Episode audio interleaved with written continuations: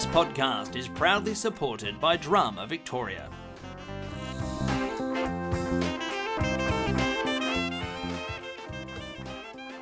Hello, and welcome to The Aside, a podcast for drama teachers and students. This is a Script Tease episode where we talk through some of the world's greatest plays, jump through the major plot points, give some background, and of course, spoil the endings. All in less than five minutes. We do the hard work so you can do the easy listening.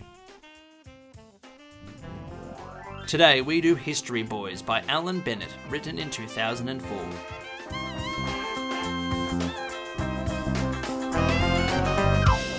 Why is it called that? Well, it is about a bunch of boys in a special class that will hopefully lead them to gaining entry into top universities. The class are called the History Boys, but it's not that simple either. The play jumps forward in time and is representing them as people from history. Set in the 1980s, they are a piece of history themselves. They are also not considered Oxford or Cambridge University material, so they don't appear to fit the mould, so you could say they're history. Considering the Royal Commission into Institutional Child Sexual Abuse, it is worth noting this play has mild themes of child abuse and molestation.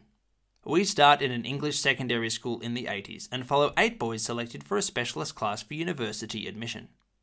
The classes are run by three teachers a 60 year old expert teacher named Hector, who does not think entry into university is the be all and end all and doesn't love that he teaches this general studies class also a new teacher called Irwin, and Mrs. Lintott, a history teacher who has managed to get more students receiving excellent A levels than ever before. The headmaster Armstrong thinks the boys don't have the polish to make it into Oxford or Cambridge. The play is littered with asides and direct audience addresses, talking about what will become of characters and what is occurring in the school. We meet Irwin, who is a young teacher. His whole job is just to prepare the boys for their entrance exams and interviews. Hector doesn't like this arrangement. At the end of class, one of the students, Scripps, agrees to go on a motorcycle ride with Hector. The boys then chat about how Hector chooses who will ride with him on his bike and what happens when he rides. Irwin tells the boys that facts are boring and aren't impressive. They need to seem worldly in their interviews. We get a sense of what the boys are like in class. They're rough around the edges. They have a go at one another, but their intelligence is clear. We then hear an interwoven conversation, one between Mrs. Lintott and Irwin, and one between Irwin and Posner. Posner confesses his homosexuality and asks how he can proceed with his crush on Dakin. Irwin avoids the topic of his sexuality in both conversations. We also see Dakin, although interested in girls, is developing romantic feelings for his teacher Irwin. Irwin and Hector talk about the boys. Irwin believes that they think the information they learned in Hector's class is irrelevant to their exams. Hector reminds Irwin he thinks exams are the enemy of education, but Irwin thinks exams are a fact of life, and why teach them if it's not going to help them get into Oxford? Hector suggests it may help them in their lives, which is obviously more important than an exam. In a conversation with the headmaster, Irwin says the boys are improving, but cannot guarantee they'll get into Cambridge or Oxford.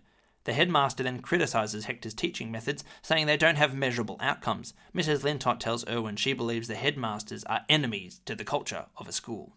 Throughout the play, we see the boys develop refinement in poetry, language, and history. We see them embrace the classes and become closer to one another, while we also see their gifts as bright young men. We then get some direct address, telling us it's six months later and Hector has been sent to the headmaster's office. It seems Hector has been molesting and groping his students on the motorcycle. The headmaster's wife saw him. He is asked to resign. While leaving, Dakin asks Hector if he can go on a bike ride with him, and Hector says no. We jump for a moment, seven years into the future, where Irwin is in a wheelchair. Posner, many years older, is writing a newspaper story about what happened and asks Irwin if he and Dakin ever had a thing. Irwin wheels himself away angry, not giving any information. We then go back in time to Hector's class where he announces he and Irwin will be sharing the class. Hector starts sobbing. We see Hector and Irwin teaching their first joint lesson. Irwin goes along with a conversation about the Holocaust often being described only in terms of human suffering rather than as facts about what occurred. Hector thinks they are connected, and we should consider the reality of suffering. Posner is Jewish, and we find out that he discusses these ideas at home, only to be struck for asking such questions, so Irwin must write an apology letter to the family. We see more classes as art, women in history, music, and drama are discussed. The headmaster has private meetings with each teacher. Hector knows he is not coming back, and Mrs. Lintott tells the headmaster she is retiring and assumes Irwin will take her place. But we find out, in fact, Hector is asked. All the boys get into Oxford, even Rudge, who many had little faith in, but clearly sees the world in a unique way. We hear points of view from each of the boys about their university experience. Dakin says he knows Irwin lied about attending a prestigious school, but instead of admonishing him, asks him on a date. Although Irwin tries to evade, he agrees to get a drink with him next week. Next, we hear Dakin has blackmailed the headmaster into giving Hector his job back.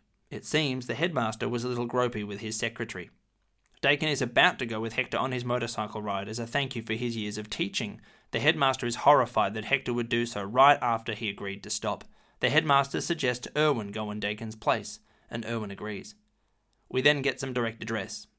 The bike crashed, Hector died, and Irwin became paralysed. We finish firstly with Hector's funeral and a eulogy. Then with Mrs. Lintott telling us that the boys became successful in their lives. Even Irwin, we hear, goes on to be a successful TV journalist. If you didn't know the play before, you do now, a bit. If you like the sound of it, have a read. That was Script Tease. Remember, this was just our version of the play's story, highlighting the bits that we think are important. You may also have your favourite bits and moments you want to mention. If you do, please leave a comment on SoundCloud or Facebook. We would love to hear from you. That is all from us at The Aside, and this episode of Script Scriptease. There are a load of episodes in the bank, including more script teasers and over 200 episodes of The Aside. If you would like to ask us a question, do not hesitate to do so at asidepodcast at outlook.com. Thank you to Eltham College for letting us record here, to Aaron Searle for providing the music, to Drama Victoria for their ongoing support, and of course, Thank you for listening.